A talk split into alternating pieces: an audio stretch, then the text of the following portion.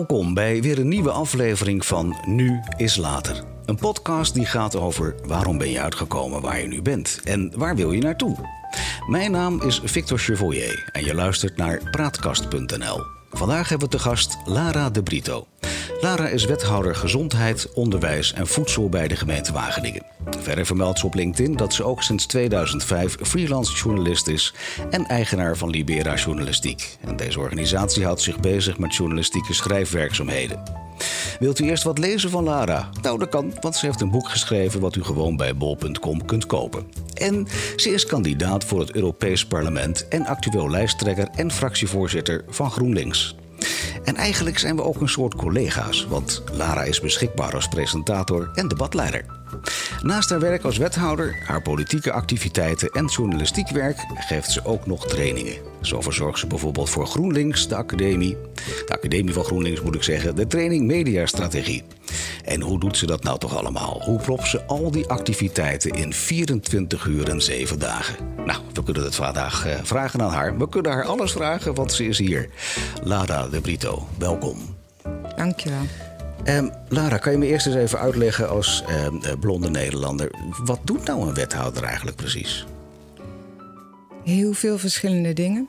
Um, een wethouder die, uh, die gaat veel op werkbezoek. Tenminste, als het een goede wethouder is, volgens mijn normen.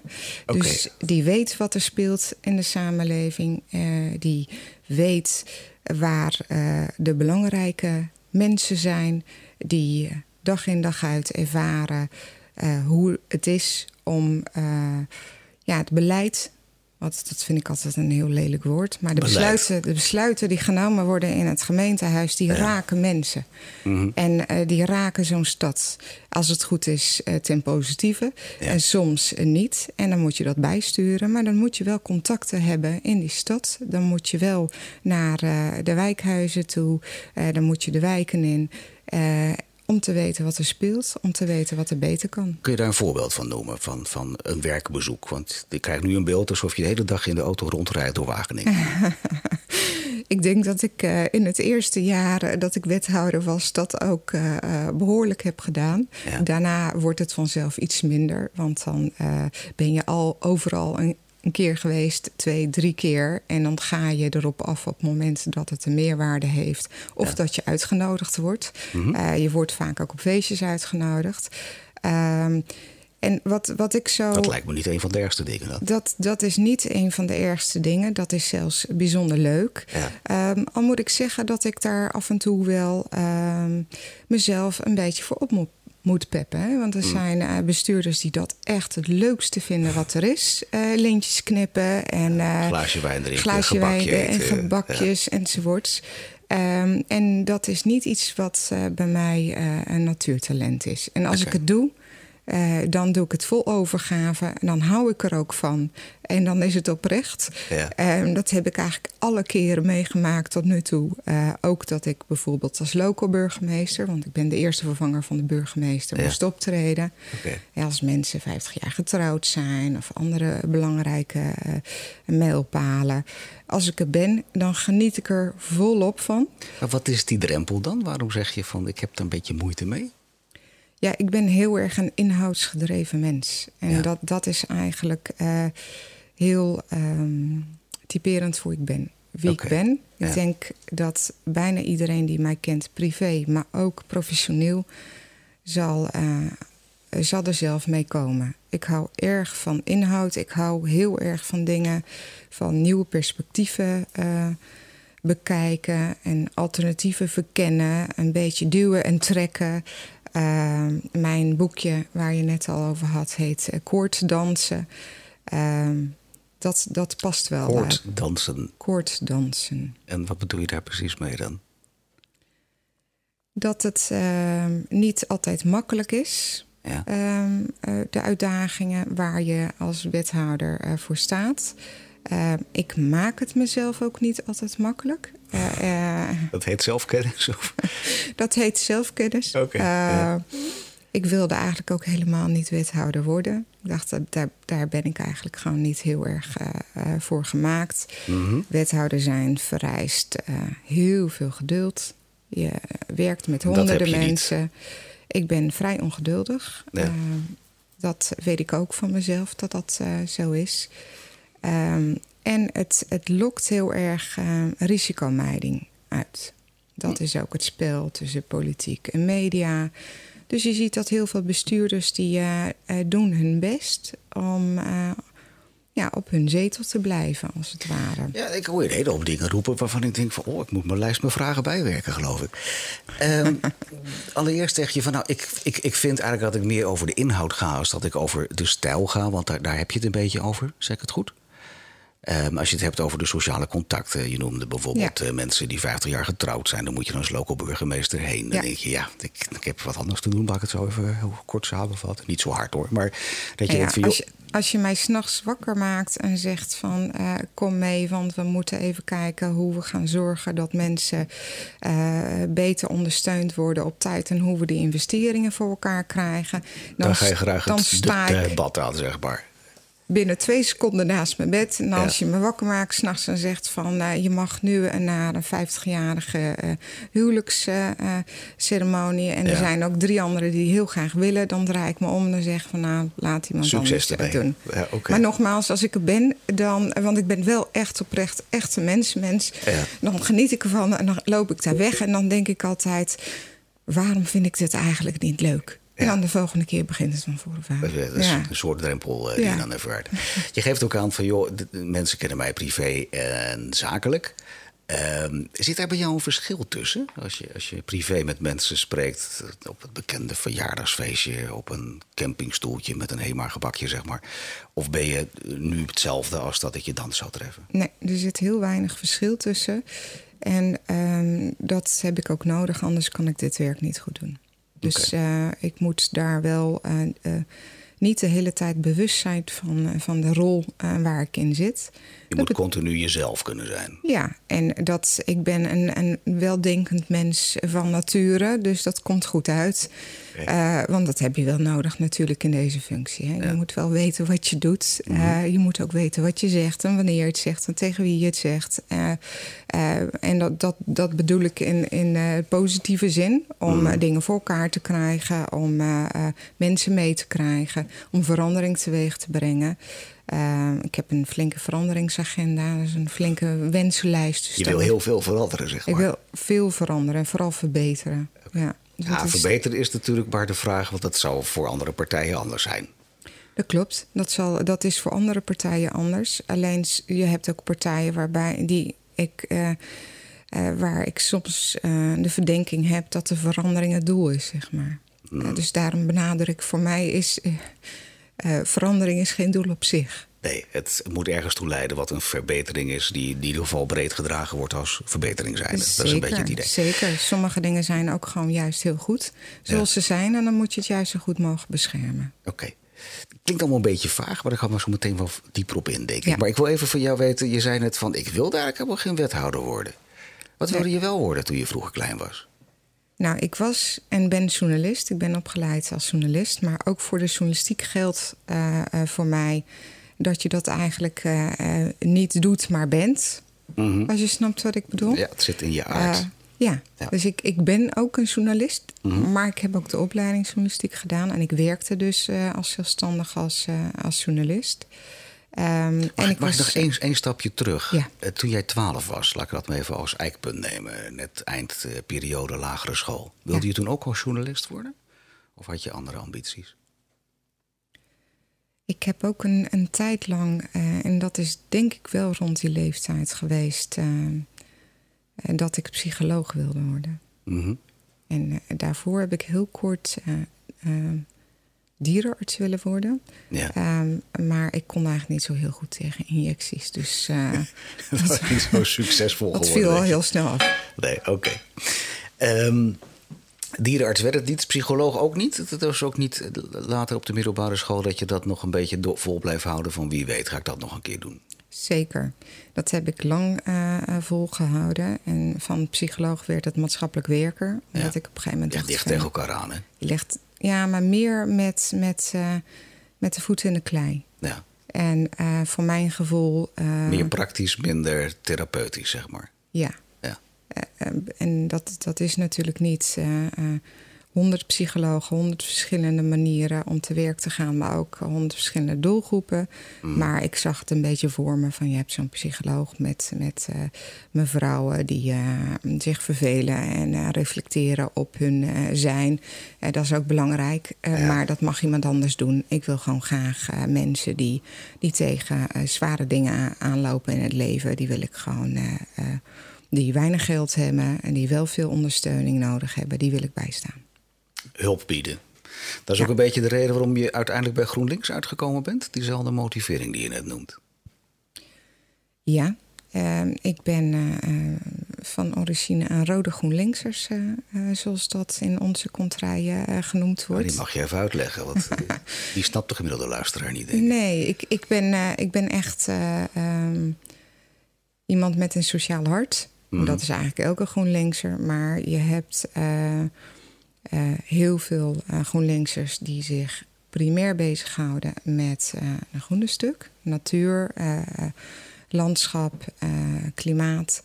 Um, en je hebt ook een aantal GroenLinksers die zich vooral bekommeren om de sociale vraagstukken dat, daar, ben, ik, jij meer van. Daar ben ik uh, een van. Zo ben ik ook begonnen. Uh, Heel veel met armoedebestrijding uh, bezig geweest. Heeft ook alles met mijn jeugd en met mijn achtergrond te maken. Gaan we het zo nog over hebben hoor. Gaan we het zo over hebben. Dan ga ik ook uitleggen waarom dat zo belangrijk is... en waarom dat een rode draad is, ook in mijn politiek werk. Ja. Um, in gaandeweg heb ik geleerd dat het groene stuk er gewoon bij hoort. groen en rood moet allebei. Um, je moet me corrigeren als ik het verkeerd heb, want ik heb dat niet goed voorbereid. Daar ben ik heel eerlijk in. Uh, GroenLinks komt voort uit PSP vroeger, ja. uh, Centraal of uh, eh, CPN.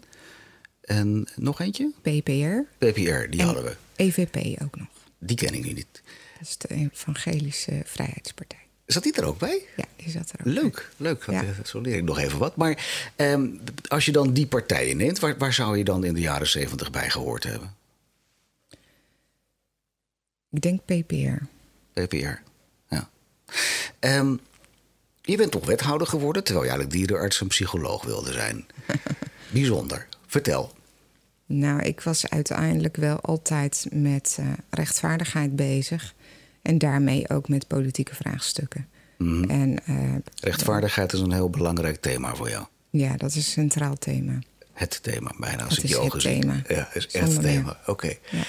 Um, rechtvaardigheid voor iedereen.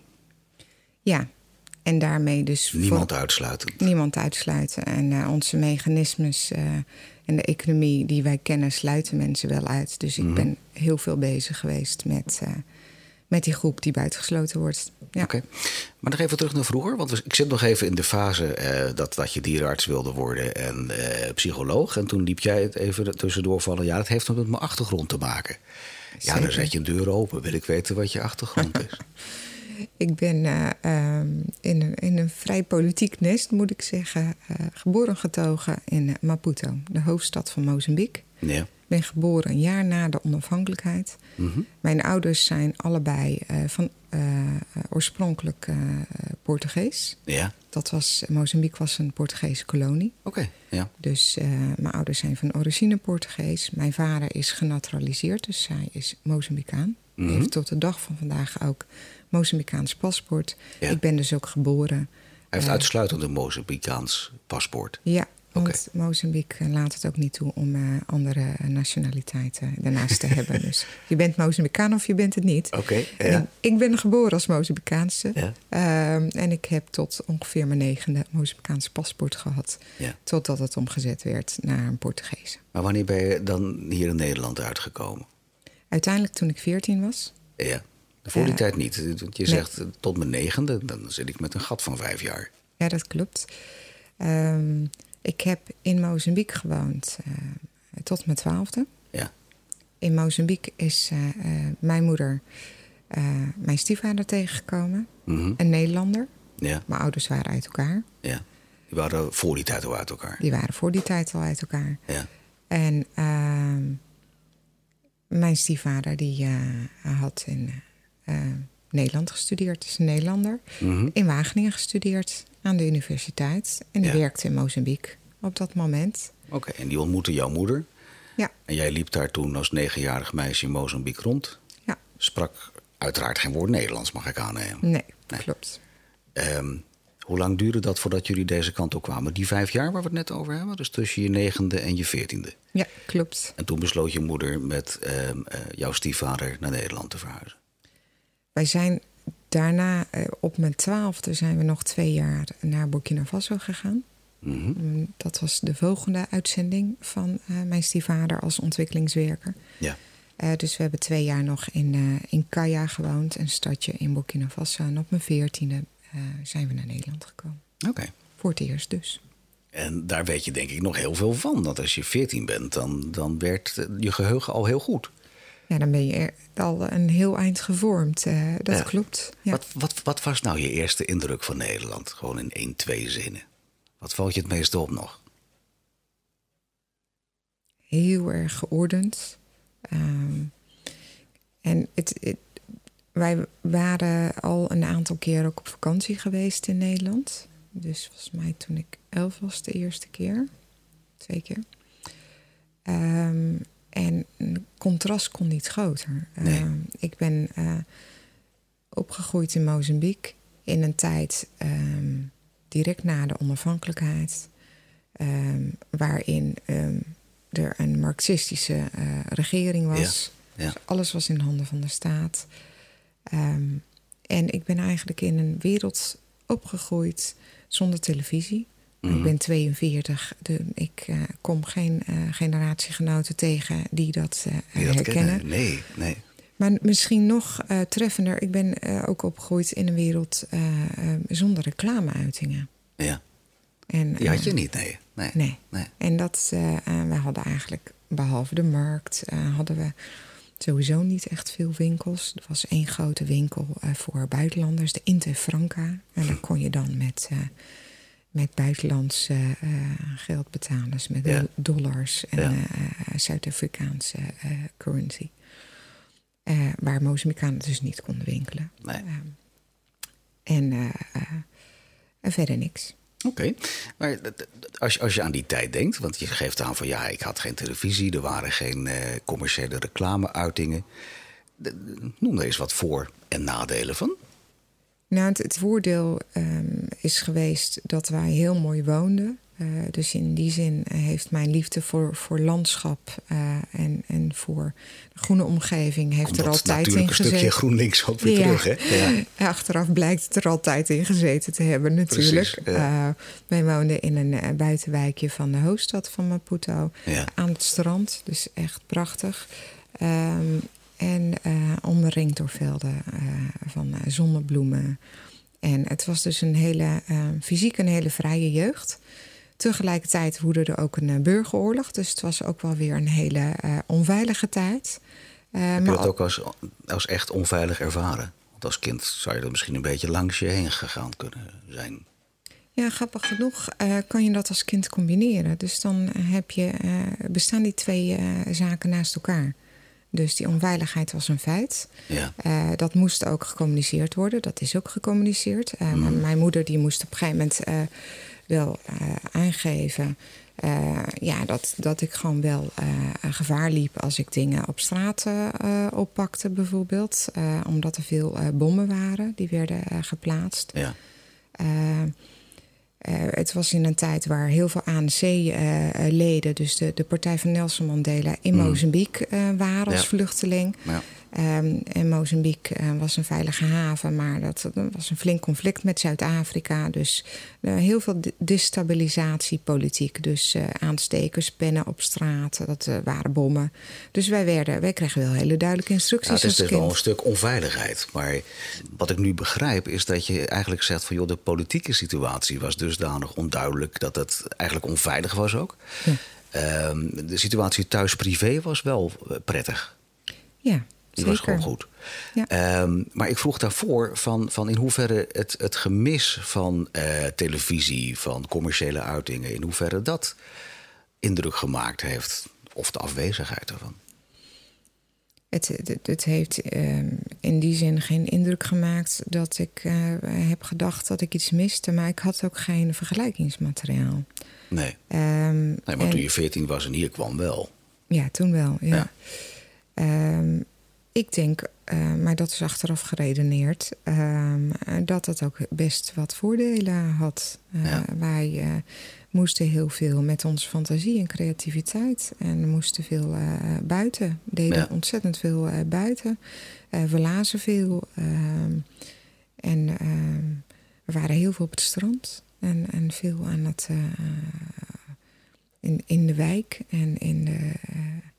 Je geeft een beeld alsof je heel erg in het moment kon leven. Heel erg in de natuur, wat er, wat er was. ja, zonder meer. Toen jij naar Nederland kwam, ehm, wat voor gedeelte van Lara heb je achtergelaten in Mozambique? Mm, Dat is een hele interessante vraag. Ehm, dat weet ik niet. Ik denk dat, dat, ik, ehm, dat ik Lara wel meegenomen heb, eh, grotendeels. Ehm, ik heb ook altijd mijn best gedaan om, om, het, eh, om het bij me te houden. Ehm, en dan, dan Wat, wat hield je dan bij je? Wat, over wat voor aspecten in, in, in Lara heb je het over dan? Nou, ik, heb, ik, ik was heel klein toen ik voor het eerst eh, eh, besefte van ik, ik hoor er eigenlijk niet bij. Oké. Ik sta er eigenlijk buiten. Ehm, de eerste paar jaar van de eh, lagere school gingen we naar de lokale school. Dat was bewust de keuze van mijn moeder. Geen verschil maken. Mhm. Eh, er is geen verschil tussen kinderen. Maar eh, wij waren wel anders, want wij hadden een, een, een blanke huid. Ja. Dus we waren witte kindjes, Ja. mijn zusje en ik. Eh, en een, eh, mijn beste vriendin, die kwam uit Chili. Die waren dan weer gevlucht eh, voor het Pinochet-regime. Oh, regime toen, ja. Ja, dus Ja. Ik, ik ben er wel echt mee opgegroeid met, met, met die politieke dimensie. Ja. Eh, wij waren met z'n drietjes, waren we de drie witte meisjes in een volledig zwarte school. Mhm. In hele slechte omstandigheden, geen boeken. Eh, kinderen hadden vaak ook niet eens schoenen. Die moesten heel, van heel ver komen. Heel armoedig, zeg maar. Heel armoedig. Ja. Daar stond ik buiten. Ik was me er heel eh, vroeg van bewust dat, eh, dat ik wel veel meer geluk had in het leven en veel meer had.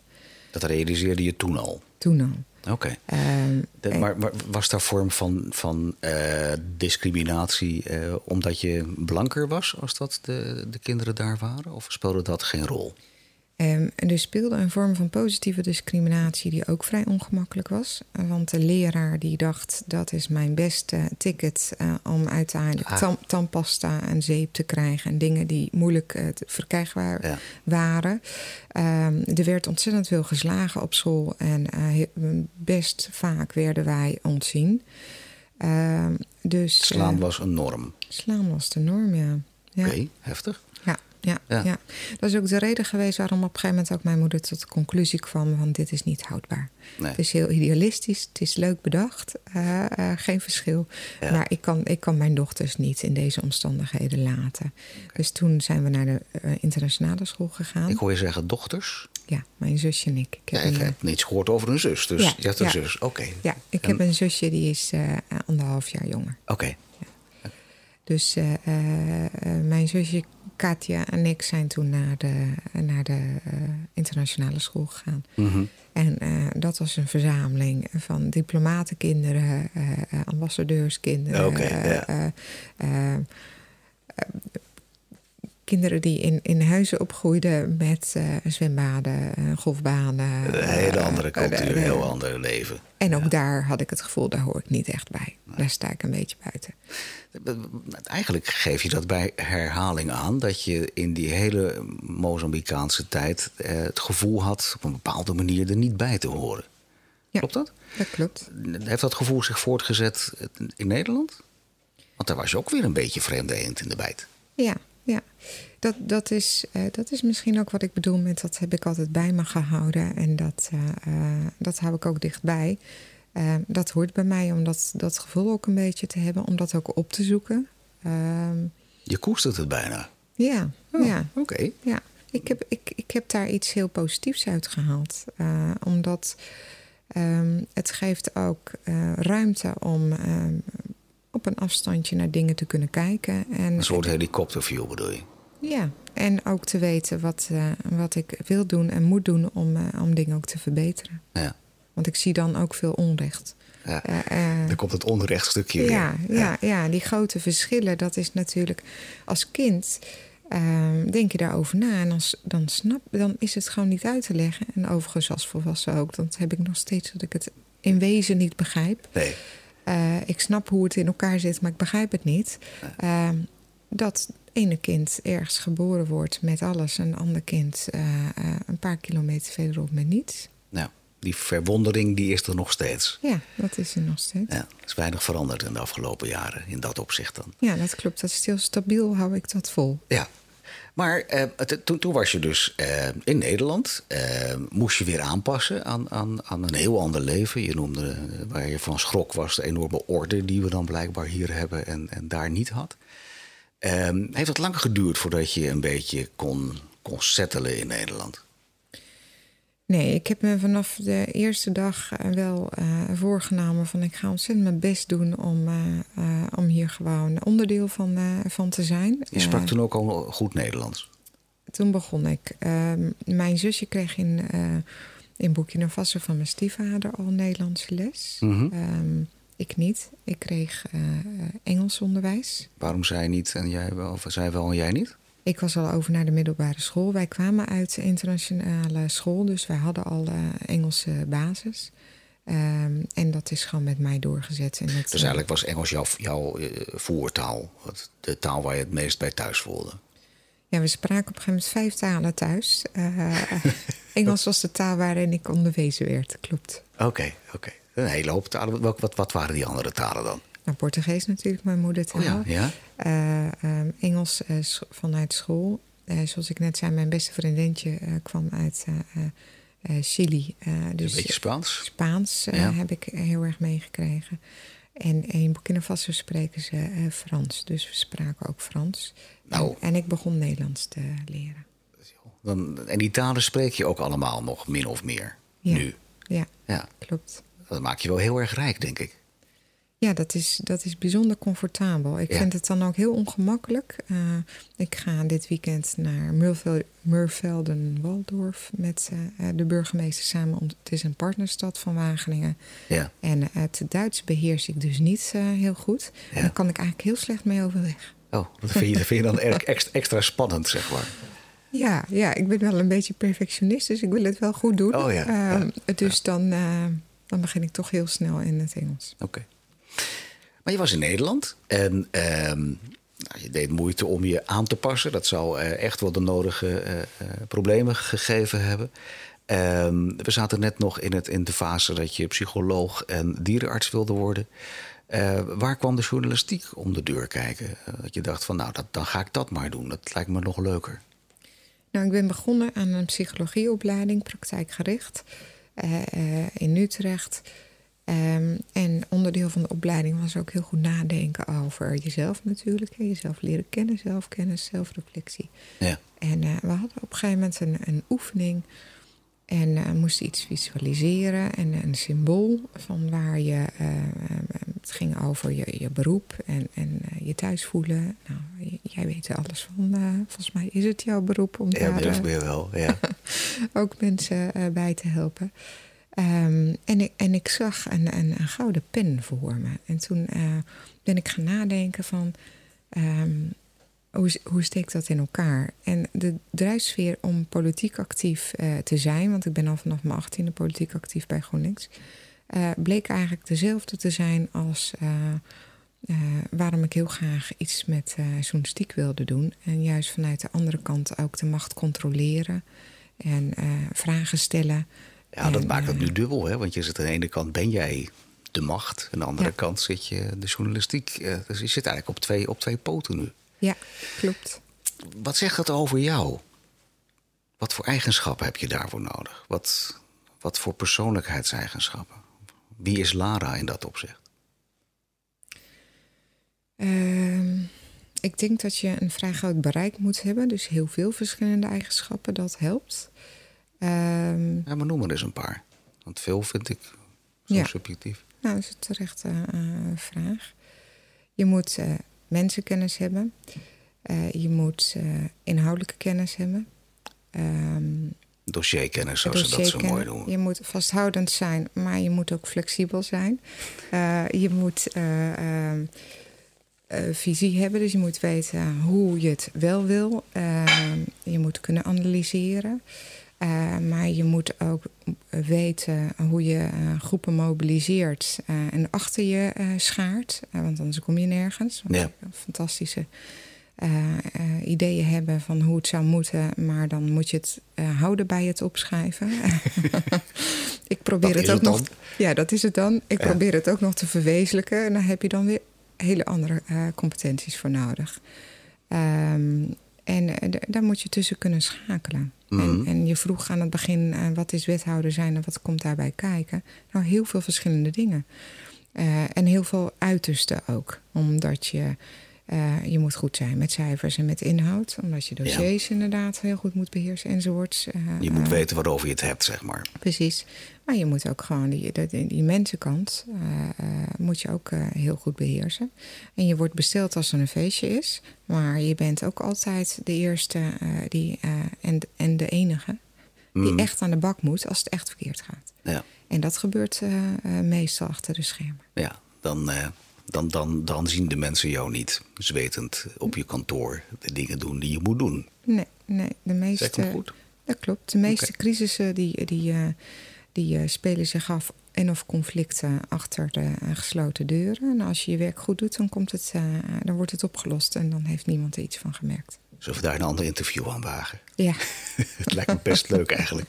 Dat je, nu, nu, nu, nu zeg je iets waarvan ik denk van... ja, dat wil ik eigenlijk ook wel weten. Maar ik ga het niet vragen, daar hebben we de tijd niet meer voor. En daar is eh, deze podcast ook niet over. Um, wat ik wel wil weten, want dat is wel eentje die, die er nu een beetje naar boven komt. Je, je zegt eigenlijk van, joh, ik werd daar steeds meer nieuwsgierig naar. Um, rechtvaardigheid is voor jou een hele belangrijk, heel belangrijk thema. Uh, maar ik denk dat je even goed als ik weet dat die rechtvaardigheid ook altijd allerlei verschillende kanten heeft en verschillende invalshoeken. En dan kom ik op mijn vraag, want dat vind ik wel een hele leuke. Want aan de ene kant, ik zei hem er straks al, je bent wethouder, dus je, je bent een van de machthebbers, om het zo te mogen uitdrukken, op lokaal niveau hier. Tegelijkertijd ben je een journalist die, die graag dingen aan de kaak stelt van, joh, klopt dit allemaal wel? Ja. Of vanuit een ander daglicht laat zien. Hoe ga je met dat verschil om als Lara zijnde? Want je zult verschillende petten op hebben. Uh, nou ja, ik, ik, soms, hè, soms loop ik er tegenaan dat, dat, het, dat het klopt, dat het echt verschillende petten zijn. Um, maar ik probeer dat eigenlijk uh, um, bij elkaar te houden. Ik probeer gewoon uh, Lara te blijven. En dat betekent dat voor mij de natuurlijke invulling van, van de macht en van wethouderschap is dat ik dingen aan de kaak stel. Is dat ik gewoon uh, elk voorstel dat uh, mijn kant op komt, uh, waarin heel goed beschreven staat wat we gaan doen, terugstuur en zeg van ik wil gewoon lezen waarom we het gaan doen. dus ik wil gewoon een andere invalshoek. Ja. voor wie doen we dit? waarom is het goed genoeg? wat doen we nog steeds niet goed?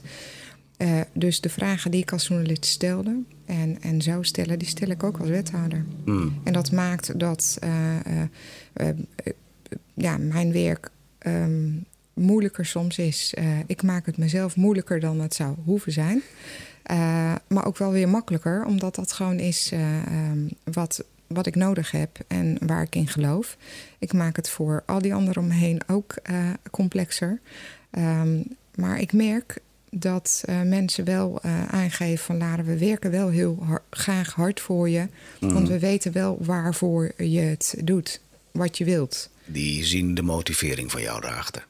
Ja, maar dat probeer ik altijd uh, uit te leggen. Kijk, als je steeds dingen terugstuurt en zegt het is niet goed genoeg, dat is niet zo aardig. Nee, je moet wel aangeven waardoor het gaat. Maar precies. een journalist is ook iemand die de achterkant laat zien.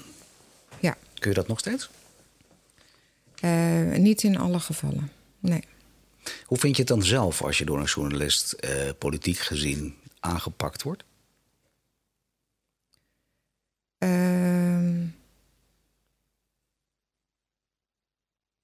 ik vind het altijd goed dat het gebeurt. Ehm, en ik, ik kan dat ook vervelend vinden op een bepaald moment, maar dat is, dat is, uh, dat is persoonlijk. Ja. Hè, dat ik gewoon denk van ja, nee, zo moet je het niet doen. Of, uh, Wat naar nou. Ja. Hè, dat is. Uh, ja je neemt jezelf mee. We zijn allemaal mensen, we hebben emoties. En als iemand je op de huid zit, dan is dat soms. Uh, dan dan uh, wekt dat vrevel. Maar ik weet altijd dat het moet en dat dat hoort. En dat is ook altijd het gesprek wat ik ook gewoon intern heb met ambtenaren, met collega's. Want dit is wel het werk wat een journalist moet doen. Dus dat moeten we koesteren. Dan komt Lara echt weer naar boven in de zin van: ik ben mijzelf. Of ik nu journalist ben, wethouder of gewoon Lara. Ja, en soms, precies. En soms heb je ook gewoon eh, de ruimte om, uh, om uh, informatie op basis van allerlei regels om die niet te geven. En bijna altijd kies ik ervoor om dat wel te doen. Daar geloof ik namelijk in. Ja. Leuk. Waar is Lara over vijf jaar? Wat ben je dan aan het doen? Dat weet ik niet. Dat weet ik oprecht niet. Ben je nog steeds wethouder, denk je, als de kiezer je dat gunt? Dan zou het een derde termijn moeten zijn. Ik denk het haast niet, maar ik weet niet zeker of ik het niet zou willen doen. Ik heb besloten dat ik het niet, uh, dat ik niet vooruit hoef te plannen. Je, je laat het uh, zijn voor wat het is. Je bent ook Europees nog uh, kandidaat en geweest. mogelijk geweest. Ja. Maar betekent dat je daar ambities hebt, dat je Europees nog iets wil gaan doen?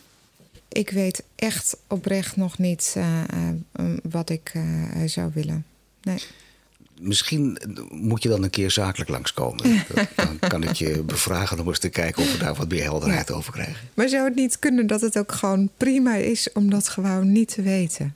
Uh, nou ja, mijn ervaring is ook vanuit mijn werk dat dat niet altijd zo lekker werkt. Want eh, na verloop van tijd gaat dat eh, mensen vaak irriteren dat je denkt van ja, ik zit hier op een boot, maar ik heb geen koers meer. Oh, maar die koers die heb ik wel. Oh, die toch wel? Die koers die heb ik wel. En ik zie dus heel duidelijk dat de functie en de plek... of het nou in Wageningen is, Den Haag, Brussel... of elders in het land, of in Europa of in de wereld... Uh, die is bepalend. Dat zie ik als iets instrumenteels om die koers in te vullen die klinkt wat dat ik denk van ja, maar wat is die koers dan? Wat, waar, want, je zegt eigenlijk een beetje van, nou ja, ik, ik ben Lara en ik doe de dingen die ik dan doe. En ik wacht een beetje af wat voor uh, mogelijkheden nog op mijn pad komen. En dat kan dus eigenlijk van alles zijn. Dat kan lokaal politiek zijn, maar dat zou ook Europees kunnen zijn. Of ik, ik ben echt een, een GroenLinkser in hart en hoofd. Ik geloof in, in de inhoudelijke uh, zaken waar, waar mijn partij voor staat. Dus dat wij een, een goed omgaan met onze aarde. En dat we ervoor zorgen dat iedereen kansen heeft. En dat mensen niet in armoede hoeven op te groeien. Dat kinderen warm eten. En linksom of rechtsom zal dat altijd eh, mijn koers zijn en waar ik een verschil in uh, wil maken. En dat kan dus op verschillende plekken. En, uh, Klinkt wij... bijna als een evangelie. liever niet, want ik heb heel veel moeite met dogma's. Mm. En dat is de volgende stap. Als het een evangelie is, dan zijn de dogma's erg, zit je erg op de hielen. Die zitten dichtbij. Ja. En uh, ik geloof wel in een inhoudelijke uh, urgentie uh, op een aantal vlakken van dingen die we moeten doen. Maar hoe we het doen, daar geen dogma's over. Geen dogma's. Gaan we hem daarmee afsluiten? Mag ik je danken voor het gesprek vandaag, Lara. Dank je wel. Bedankt. Dit was weer een aflevering van Nu is Later, onderdeel van de Praatkast. Als jij iemand wil aanmelden voor Nu is Later, stuur dan een mail naar info.praatkast.nl. Mijn naam is Victor Chevoyer. De praatkast wordt je aangeboden door het Transitie Instituut. Het Transitie Instituut begeleidt werkgevers, werknemers en teams bij veranderingen. En zoals je ook net van Lara hebt gehoord, als mens ben je voortdurend in beweging. In je werk, in je relatie met anderen en ook op persoonlijk vlak. En steeds weer doe je nieuwe ervaringen op. Ervaringen die weer tot nieuwe inzichten en nieuwe doelen leiden. Zo ben en blijf je in beweging. Dat is leven. Maar wat nu als die beweging stopt of als je het even niet meer weet? Wanneer je worstelt met dit soort vragen, is het goed om daar eens met iemand over te praten. Iemand die om te beginnen naar je luistert zonder een oordeel te hebben. De werkwijze van het Transitieinstituut kenmerkt zich door aandacht, respect en de waardering voor wie je bent als mens. Hartelijk, uitnodigend, maar soms ook confronterend. Wat je vraag of probleemstelling ook is, je kunt altijd bij het Transitieinstituut terecht voor een kosteloos eerste gesprek. Dus jij ook, Lara. Als jij of je organisatie ook toe is aan verandering, kijk dan op eh, transitie.nu. Wees welkom. Dankjewel voor het luisteren naar Nu is Later van de Praatkast en graag tot een volgende keer.